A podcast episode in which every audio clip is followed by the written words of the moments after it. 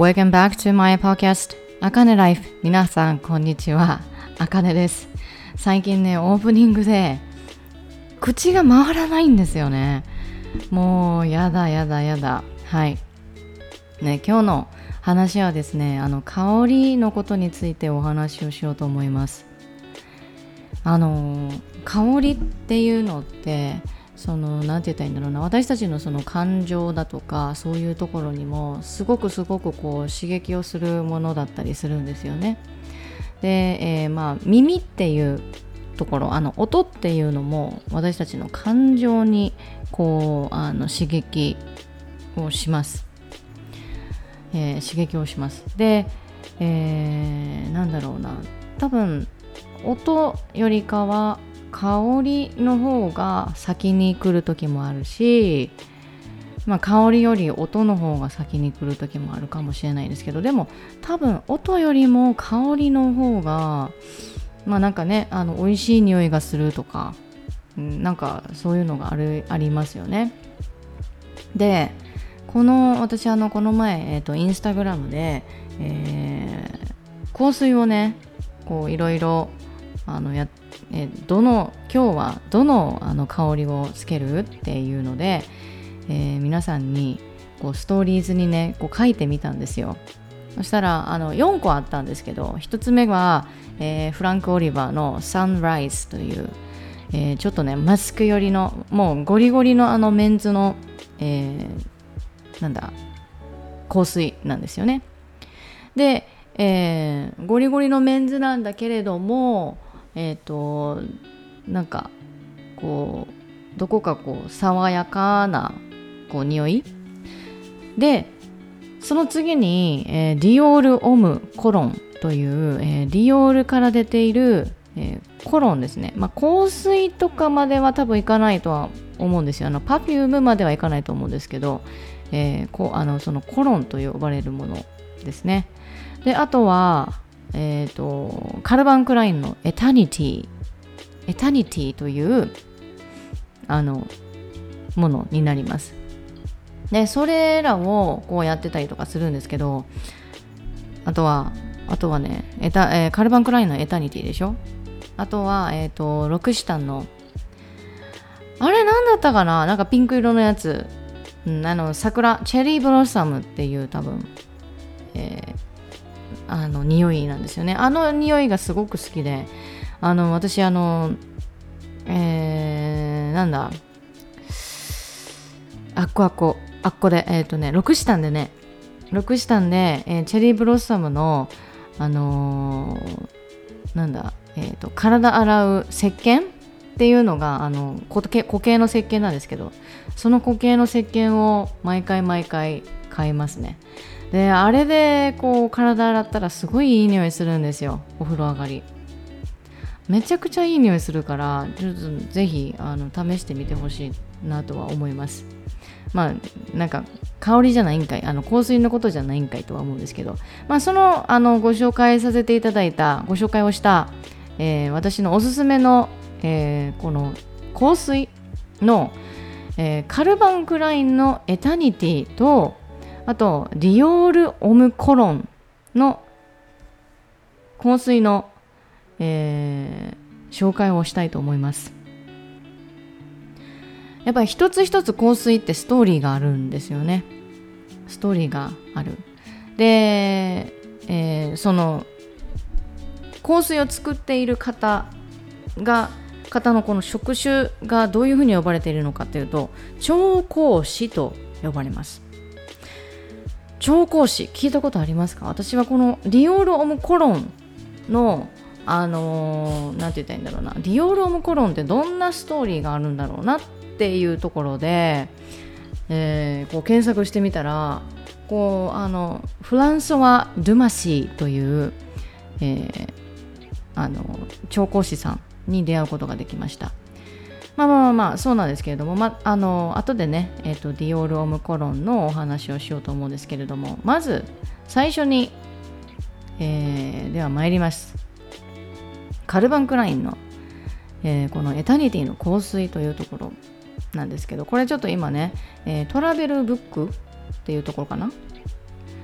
うん、をのあのサイトを見ながらこうやっているんですけれども、えー、このエタニティというのは、えー、この何て言ったらいいんだろうな。このエタニティっていう言葉ってこれってあの永遠にとかずっと継続的に続くとかっていうことなんですけどあの本当にこの匂いは多分ねあの結構 Perfume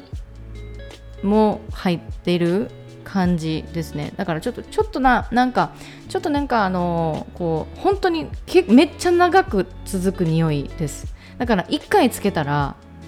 もうなんか夜までつけ直さなくてもあのいいぐらいのこのあの匂いが本当に続く。んですよね。はい。じゃちょっと見てみましょう。このエタニティですね。カルバン・クライン。えー、っとちょっと見てみます。はい。カルバン・クラインクラクラインエタニティ。エタニティの香水。あこれえっとですね。ちょっと待ってくださいね。エタニティという永遠永久を意味する言葉を使った。どんな時代にも愛され誰もが使いやすい香水でカルバン・クラインの結婚を記念して作られました。結婚を記念して作られたみたいですね。でトップではあトップではトップではトップであつけ始めっていうことかな。このこのシュッとしたあの香水をつけたつけ始めっていうところかな。その匂いでは、えーまあ、セージやマンジャリンマンダリンなどの、えー、フレッシュなグリーン。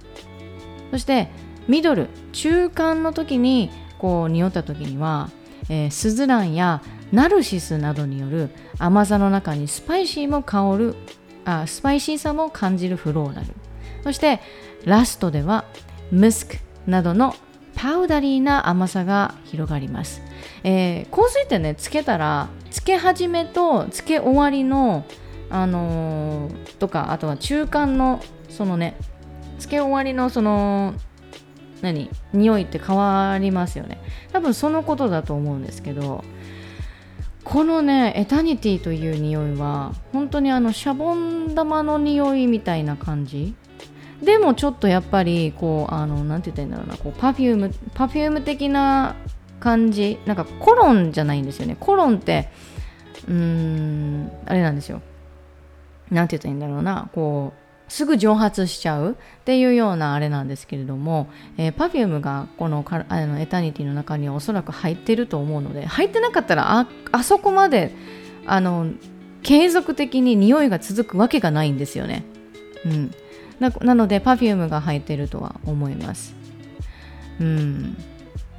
で、えー、コロンとパフュームの違い。まあまあまあまあちょっとそこまで言ったらね私別に調香師でも何でもないからあれなんですけれどもちょっとまた調べていただけたらとは思います。それぞれでね。うんだから何て言ったらいいんだろうな。うんこれこのやつはいいですよね。すごくねエタニティというこの香水は。この香水はね私ね、えー、ほぼほぼね香水は私海外で買ってるんですね。海外で買ってるの海外の免税店であったりとか例えば、えー、私ハワイによく行くんですけどハワイでだったら、えー、ロスドレス。このエタニティはロスドレスで買ったと思います、うん、ロスドレスで買って。でリオールオムコロンに関してはやっぱ百貨店でしか多分見ないんですよね。リオールでもあるので。百貨店でしか見なくて、え百貨店だったり免税店その国の免税店で買ったりっていうのがよくあります。うん。このねあのエタニティというのは結構前から私好きだったんですよ。で欲しい欲しい欲しいって思いながらもでもなんかこうすごい何て言ったらいいんだろうな。めっちゃ大きいボトルしかなかったりとか。うん。あの多分私が今持ってるのは100ミリのやつかな。ちょっと見てみよう。100ミリだと思うんですよこれ結構ちっちゃいんで。ちっちゃいんで100ミリだと思いますね。うん。でも私全然これ使ってないのね。いや好きだけど好きだけど使ってないの。なんでかっていうとずっと匂いが続いちゃうから だったら香水の意味ないやんって思うけど。匂いがねもうまずさあのえーと、香水ってね耳の後ろにつけたりだとか手首につけたりだとかあとはこう脇の下とかに私もあのつけたりとかするんだけど、えー、なんて言ったらいいのかな。もうねエタニティに関してはもうつけたところからもうずっとその匂いがするからえ何この匂いみたいな感じになるんだよね。なんかあのだからそれをつけて例えばあのベッドで日中ねつけつけた後にベッドであちょっとあのあれやるとこあのなんだっけなえっとなんだったっけお昼寝しようかなと思ってベッドに行って。でベッドで寝てで起きたら起きてでなんかこう風呂入ってでまたこう寝るじゃないですか夜に。その時にあの匂いついちゃうんですよね。そう。そのぐらいもう永久的に匂っちゃうっていうこのカウルバン・クラインのこのエタニティという匂いはすごいなんだろう、うん、持続性はものすごくあるかなと思います。うんうんうん、もうねこのエタニティを見つけた時にああやっと出会えたっていうような感じ。でプラス好きなそれもあのなんだろうなこう形というかあの容量好きな容量で出会えて多分ねこれねあっちで買ったら買ったけんねハワイとかのあっちで買ったけん多分5000円とかなんか多分そのぐらい多分3000円とかのなんかでもそのぐらいなんですよ。うん。そんなにしてなかったと思う。いやわかんない。ちょっと値段見てななかったかもしれない。もう好きすぎて。もう何円でもなんか、ま、香水ってまあ知れてるからそれもカルバン・クラインっていうところでもうん、知れてるたりとかするのであれなんですが、えー、このでディオール次に、えー、ディオール・オム・コロンというところでも、えー、ところであのこのあの香水を紹介したいんですけどあのねこの香水は私大学の時に出会いました。うん。大学かな？いつかな？どこかな？いやでも大学か？まあまあまあまあまあまあ、そんな感じの時ですね。でこの匂いはもうあの男でも女でも使える。そう。もう誰でも使える。まあ香水って誰でも使えたりとかするんだけれどもでもまあ女性用男性用みたいな感じであのあったりとかするんですよね。でえ、ー、と結構ね、えーとディオールでうん香水って言ったら今ソバージュっていうのをあのやってまして私がそのソバージュを見た時に今ね多分ねなんかこう違うモデルさんがやってるとは思うんだけれども、えーと、ジョニー・デップが最初あのモデルをされてました。多分ね2000いつや？2017年とかかな。うんなんかなんかそこら辺なんですよね。えー、その時も私あのハワイに行った時に、えー、あジョニー・デップやみたいな感じでやってあの思ってましたね今のそのモデルさんはちょっと分かんないんですけどうんまあトワイライトのあの映画のねトワイライトの、えー、主人公の、えー、人がやってたりとかっていうのもあったりとかするみたいですがこのディオール・オム・コロンというものはものすごく洗練されてます。えー、なんと言ったらいいんだろうな。まあ、基本的にムスク、ムスク、ムスクな匂いの中でもなんかこうレモングラスであるとかちょっとあの爽やかなそういう匂いなんですよね。これはあの万人受けします。どなたがつけてもすごくいい匂いになるいい匂いだしあのビジネスをやられている方、まあ、普通に会社につけていっても全然私これいいと思います。うん。なんか変な匂いせえへんもんだって。私の価値観で言うと。うん、これはすごいですね。この匂いをこう生み出した方があのフランソワ・ドゥマシーという、えー、方が、えー、調香師の方が、えー、発売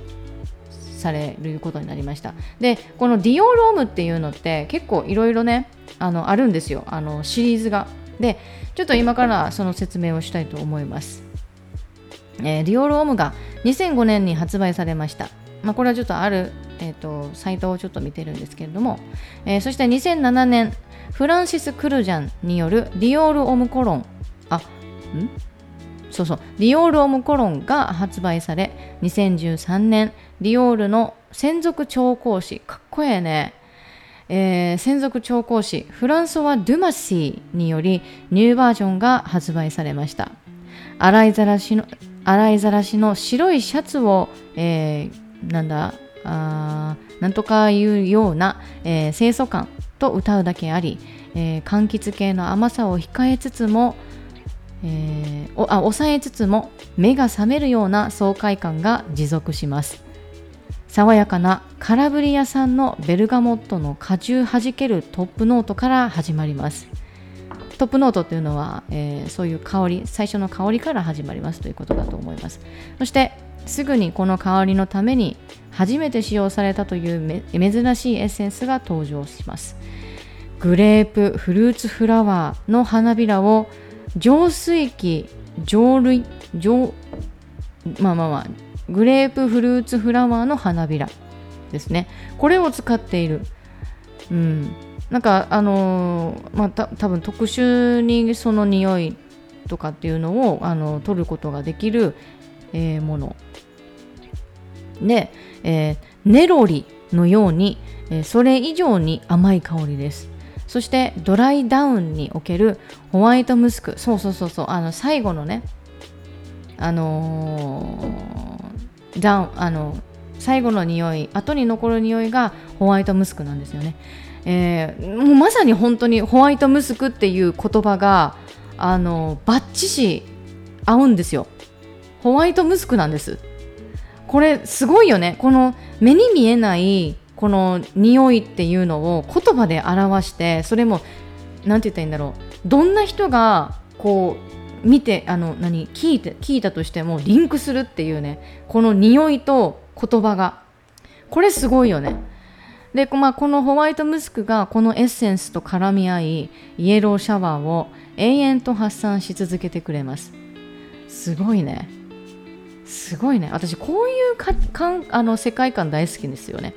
で一日の戦いの前に白シャツに細いタイト細身のディオールオムのスーツに身を包む。そして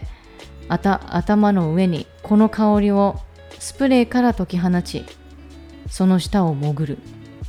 どこまでも前向きな気持ちになれるポジティブフレグランスです。白の魅力を伝える香りでありながら太陽の下でたわわにたわわに、えー、実るレモンのイエローの色彩が脳裏によみがえる香りです。まさに香りのバイタミン C とのことですね。はい。そうです、えー、2013年の広告キャンペーンモデルとしてジュード・ロー。そしてフォトグラファーは、えー、ピーターリバリンピーター・リンドバーグが起用されました。さらに2014年には、えー、広告イメージを一新しドライワイトシリーズのロバート・パティンソンを起用されましたということです。はい、なんかあのー、すごいんですよ。だからこの香水って何がこうやっぱりあのなんて言ったらいいんだろうな、まあこれだけですけどね私このディオール・オム・コロンだけですけどこのねなんて言ったらいいんだろうなあのー、なんだろうなこのあの調香師という 職種があるっていうことも私このディオール・オム・コロンから知ったんですよねこそしてあのこのフランソワ・ドゥマシーさんという方がいらっしゃるんですけどこれはあのもうもちろんあのフランスカンヌ生まれのフランソワ・ドゥマシーさんなんですけれどもえこの方のねえっ、ー、となんて言ったらいいんだろうな映画がえっ、と、ノーズという、あの、ノーズね、ノーズ。ノーズという映画が出てますフランスはドゥマシーのに密着をした映画になるんですけれども、えー、これあの Amazon プライムでも見れますし、えー、Google プレイそして、えー、Apple TV でも見れるみたいです。でも今、あのちょっと私 Amazon プライムあの契約してるんですが、Amazon プライムね、あのー、今はちょっと見れなかったですね。えっ、ー、と、その、なんだろうな、多分なんか購入しないと見れなかったですね。うん、でここから、まあ、フランスはドゥマシーさんというところにこう知っていってでもう何て言ったらいいんだろうなこの調香師というかこの空間をこう見えに見えないものをこの香りとして作り出すっていうものって私これ神秘的だと思うんですよねすごく。でなんかあのこのねフランソワ・ドゥマシーさんの、えー、映画？フランソワ・ドゥマシーの映画が映画でも多分なんか神秘的なあのー、映画？っていう風にもあ神秘的な何て言ったらいいんだろうな。こう職業？っ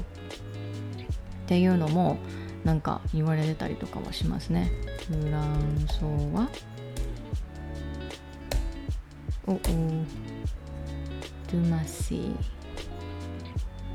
うん。まあまあまあまあ。そうなんですよ。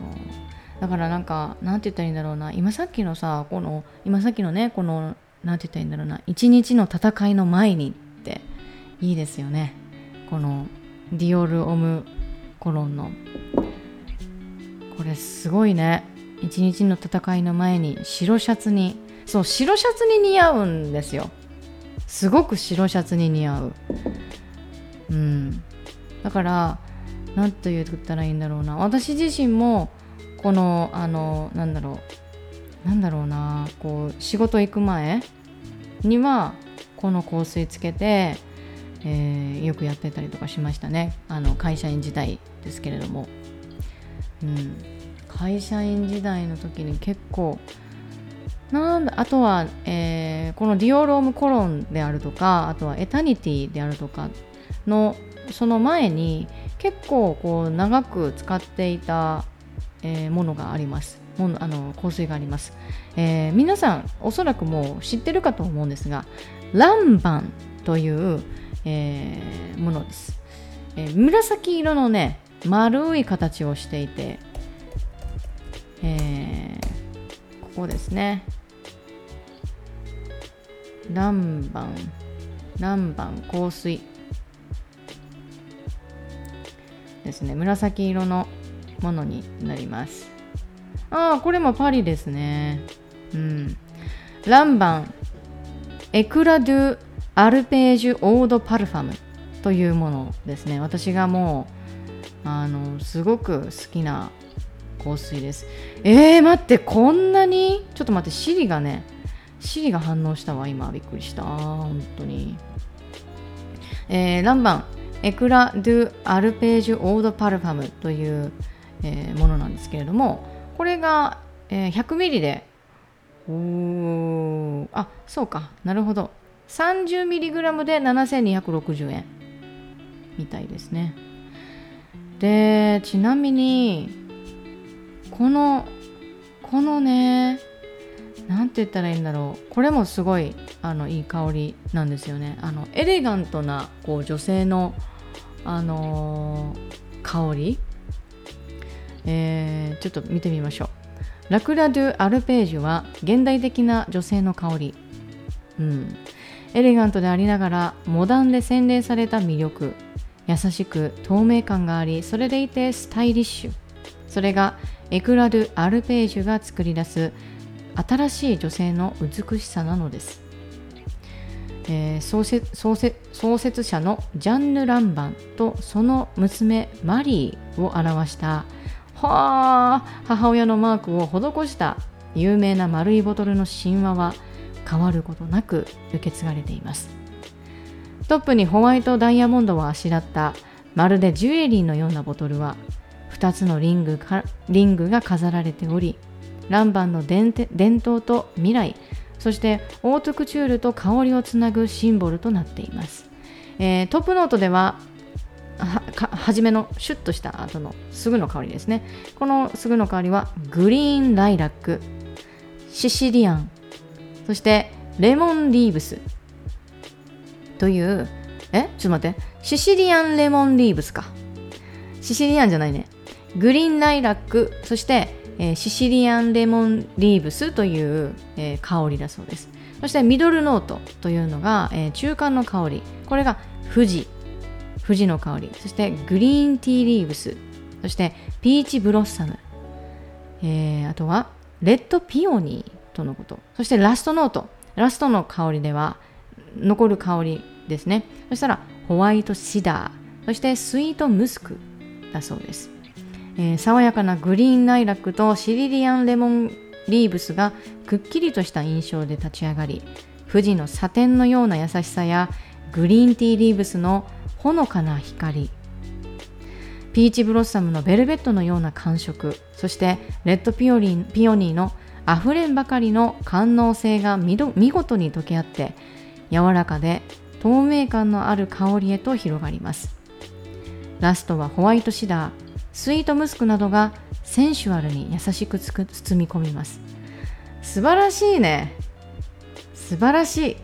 あの私のこのあのなんだろうな香水を選ぶ時のこの基本というのが、えー、ムスクの香りなんですね。ほぼほぼムスクの香りです。だから私はどちらかというと男性寄りの男性の、えー、香水の何て言ったらいいんだろうなこう香水を好む傾向があるんですけれどもそれがねすごくね私的にはこう好きなんですよね。うん、このディオール・オムであるとかあとはこのエタニティというあ香りというのもすごくね何て言ったらいいんだろう。このムスクの匂いであったりさっきもあの最後にご紹介をしたランバンのね、えーと、紫色のあの丸い形をした、えー、ものなんですけれども、えー、このあの匂いも最後の匂いは何て言ったらいいんだろうな。うんちょっとこうムスクがムスクが匂うような感じっていう風に今このラストノートではホワイトシダーとスイートムスクという匂いがなっているみたいですね。うん、でねあの私思うのがこの香水っていうところで、ますっごい不思議だなって思うんですよ。あの私ね結構ホワホワイトニングじゃないやあのハワイにこう母親と一緒に行くことがあのコロナ前とかは結構多くてで海外とか行きますよねアメリカ。まあハワイ。ハワイもまあアメリカですけど。であとはこう韓国とか。こう行ったりとかするんですよね。でその時に確実にあ香水ってやっぱりあの気温でその匂いが伸びるとかその匂いがあその匂いがこう継続するとか継続しないとかっていうのが確実に決まるなっていうのはなんかその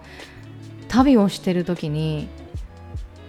すごい思いますね。旅行に行ってる時に。特にやっぱりあの例えばまあ韓国であったりだとかまあここうん何て言ったらいいんだろうな。ハワイか。ハワイであったりとかするとハワイの空港ってねすごくねトロピカルな匂いがするんですよやっぱり。あのー、日本だったらよくねあの空港を着いた瞬間にだしの匂いがするんですよね。だしの匂いがするんですよ。で特にあの、まあ、香川に私住んでるんですけど、えー、香川の高松空港に、えー、着いた時には、えーと、やっぱりこううどんという県でもありますのでそのうどんのだしの匂いがするんですよね、うん、醤油とえー、砂糖とあのみりんとかそういうのがあのなんて言ったらいいんだろうなこう混ざった、うん、あとはこうだし。本当にだしですよね。あの昆布だったりいりこ。まあ香川だったらいりこが結構有名ですけどいりこのだしっていうのがねものすごくこう有名だったりするんですがいりこのそのだしの匂いがしたりとかもううん、結構するんですよね。でまあ高松空港に入ったらあのうどん屋さんが2軒あるんですけど、えー、そのうどん屋さんの匂いが結構するんですよ。だしのいい匂いが。うん。ぜひねあの香川に来た時にはあの、まあ、香川のね、えー、空港の中に入っているうどん屋さんだけじゃなくて、まあ、いろんなあのものがあるんですけれども、まあ、ぜひちょっとあの、ね、香川来た時高松に来た時には、えー、ぜひあのいろんなうどん屋さん巡ってみてほしいです。はい、まあまあまあまあまあまあまあそれでこうねあのこうあの各国に行った時のこの話っていうところですよね。うん。そう、ハワイはやっぱりトロピカルだなって思いますね。トロピカルで、こう、ハワイのね、空港ってね、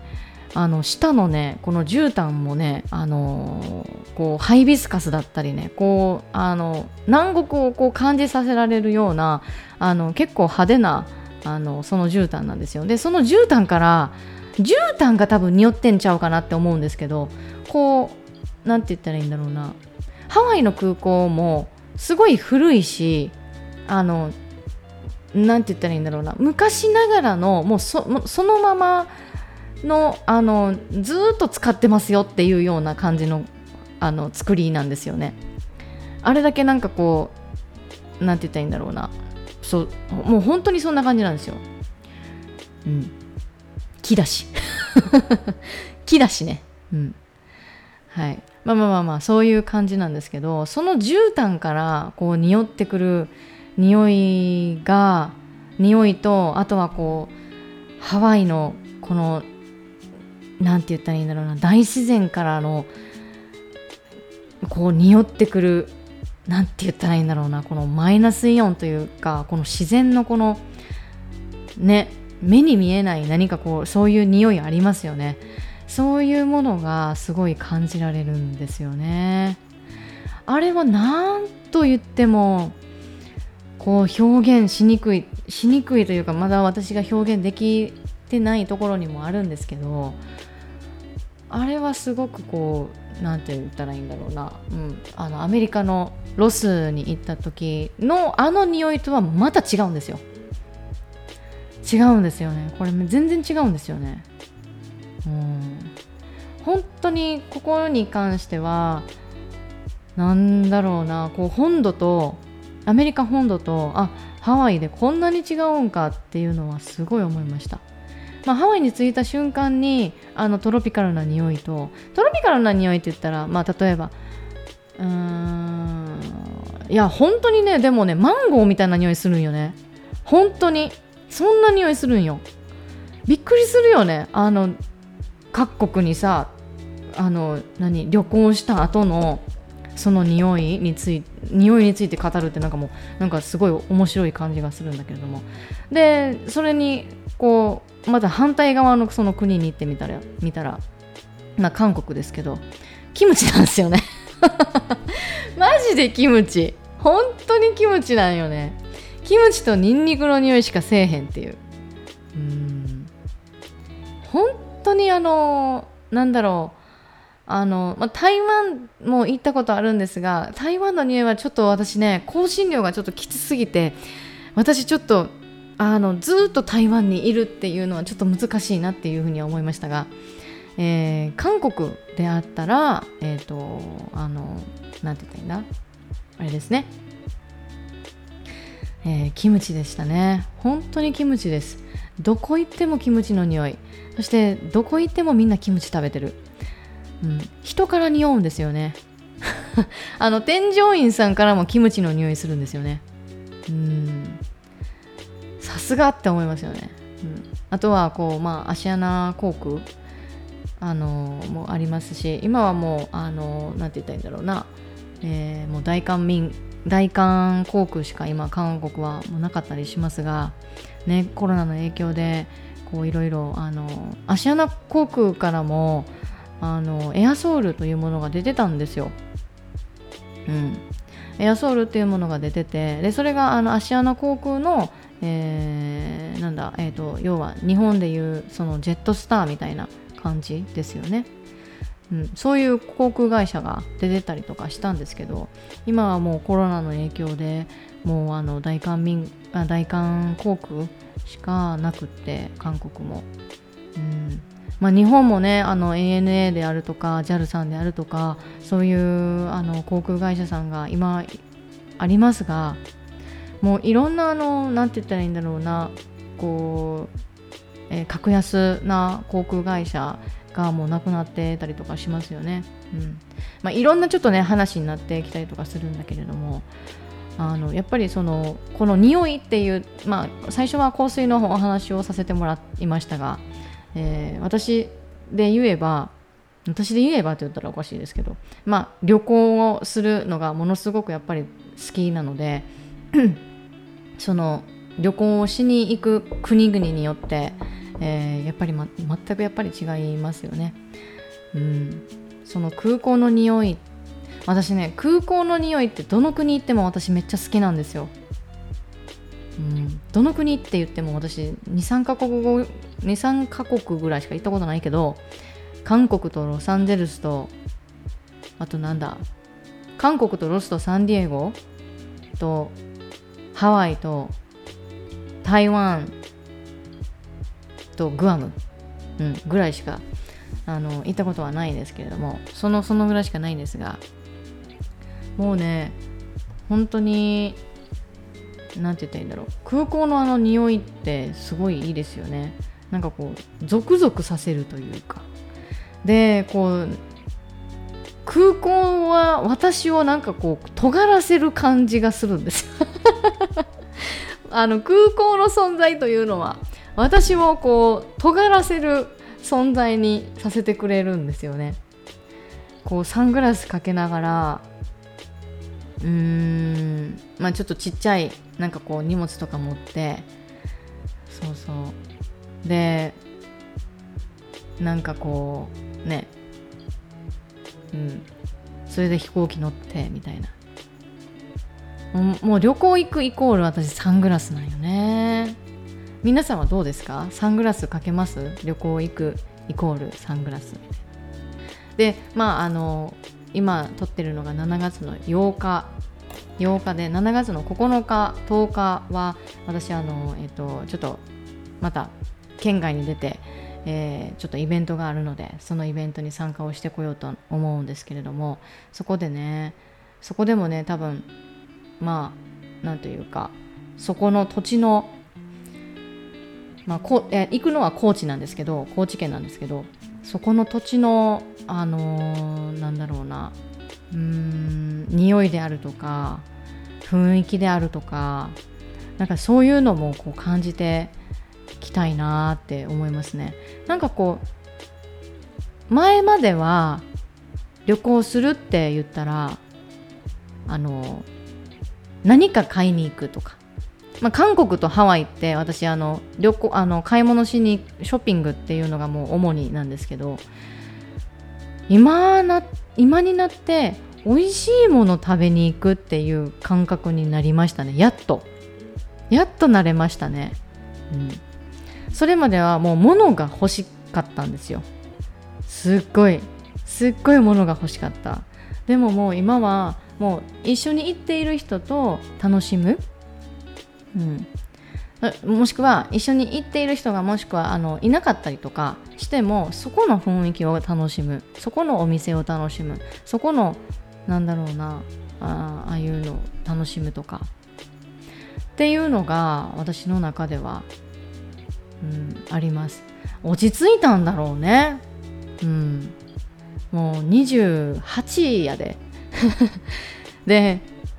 今年の10月あと3ヶ月で私29ですから、うん、いわゆるアラサーですよね。うん、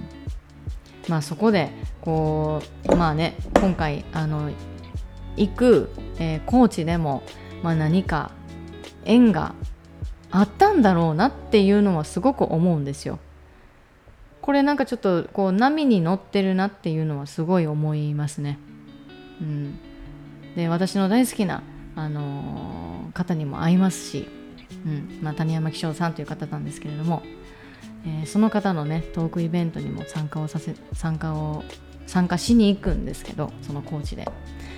だから今何をしに行こうかなっていうのですごくこうワクワクしながらここ数日間はもうワクワクが止まらないっていう。うん、そんな感じでございますね、うん、はい。まあ今日はねこうあの香りというところであのー、もうお話をしました。もうトピックは香りです。香り。香りってなったら、まあ、身近で私の身近なものだったら香水。そしてまあえーと、紹介したかったって皆さんに紹介したかったっていうところでもあるし、うん、なそのこの香水っていうところから、えー、例えば私だったら旅行っていうところのお話で、えー、その国々の国々に着いた時の一番最初の匂いってやっぱその国を象徴してるよね。っていうようなあのことをねあのお伝えをさせてもらいました。旅行の話になっちゃったんですけど匂いっていうところから。あそうそう。そう。でそのね匂いっていうのでなんでだろう？なんでそのねあの空港の話とかあの国の話になったかって言ったらやっぱりそのあの気温が高ければ高いほどあの例えば日本で同じ香水を使ったとしてもハワイであの日本で同じ香水を使ったとしても匂いの伸びっていうのが全く違うんですね。多分これは湿度だとかあとはあの気温の高さだとかなんかそういうことが関係してくるとは思うんですけどあの向こうでこ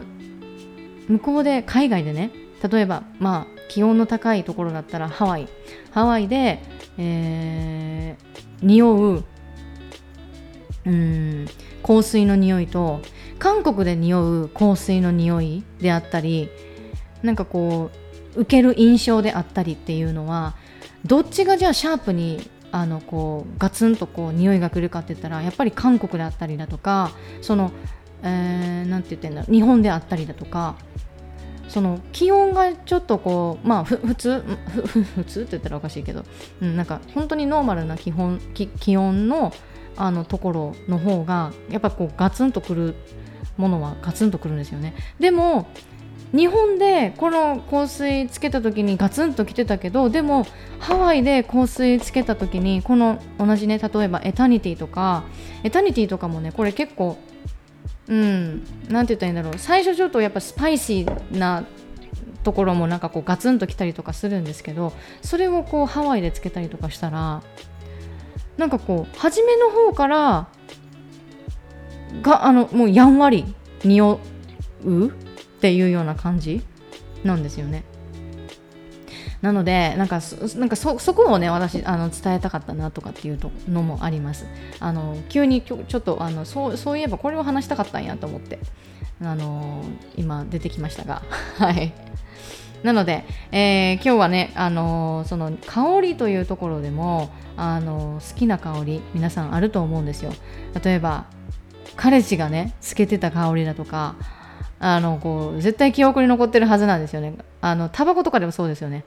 彼氏が吸っとったタバコみたいなとか私タバコ吸ってる彼氏と付き合ったことないけど付き合ったことないけどうん。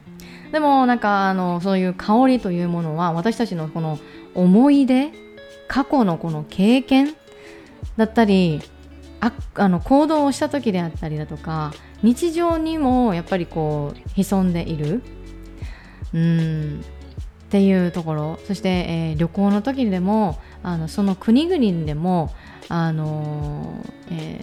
ー、を象徴した香りっていうものはなっているんじゃないのかなっていうのがあの今日のお話でした。まあ、またもう長いこと喋ったね、私。はい。では、えー、皆さんもね、えーと、好きな香水あると思います。えー、皆さんの好きな香水何でしょう？あの私と同じあ、まあ、エタニティであるとかディオールオム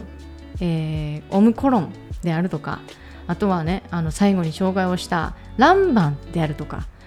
えー、こういろんなあのこう匂いがあってすごくすごくすごくいいんですけれども、えー、皆さんの好きな匂いは何でしょうか？ぜひ教えてください、えー、私のインスタグラムはアットマーク、えー、山下違う。